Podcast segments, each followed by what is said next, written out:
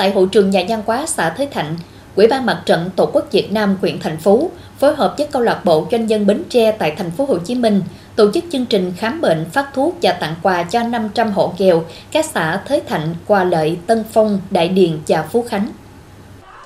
Tại đây, người dân được đo điện tim, siêu âm và khám các bệnh về nội tổng quát. Ngoài ra, còn được cấp thuốc miễn phí và tặng quà. Tổng kinh phí tổ chức chương trình là một trăm tám mươi triệu đồng do Thường trực Huyện ủy vận động câu lạc bộ doanh nhân Bến Tre tại Thành phố Hồ Chí Minh hỗ trợ.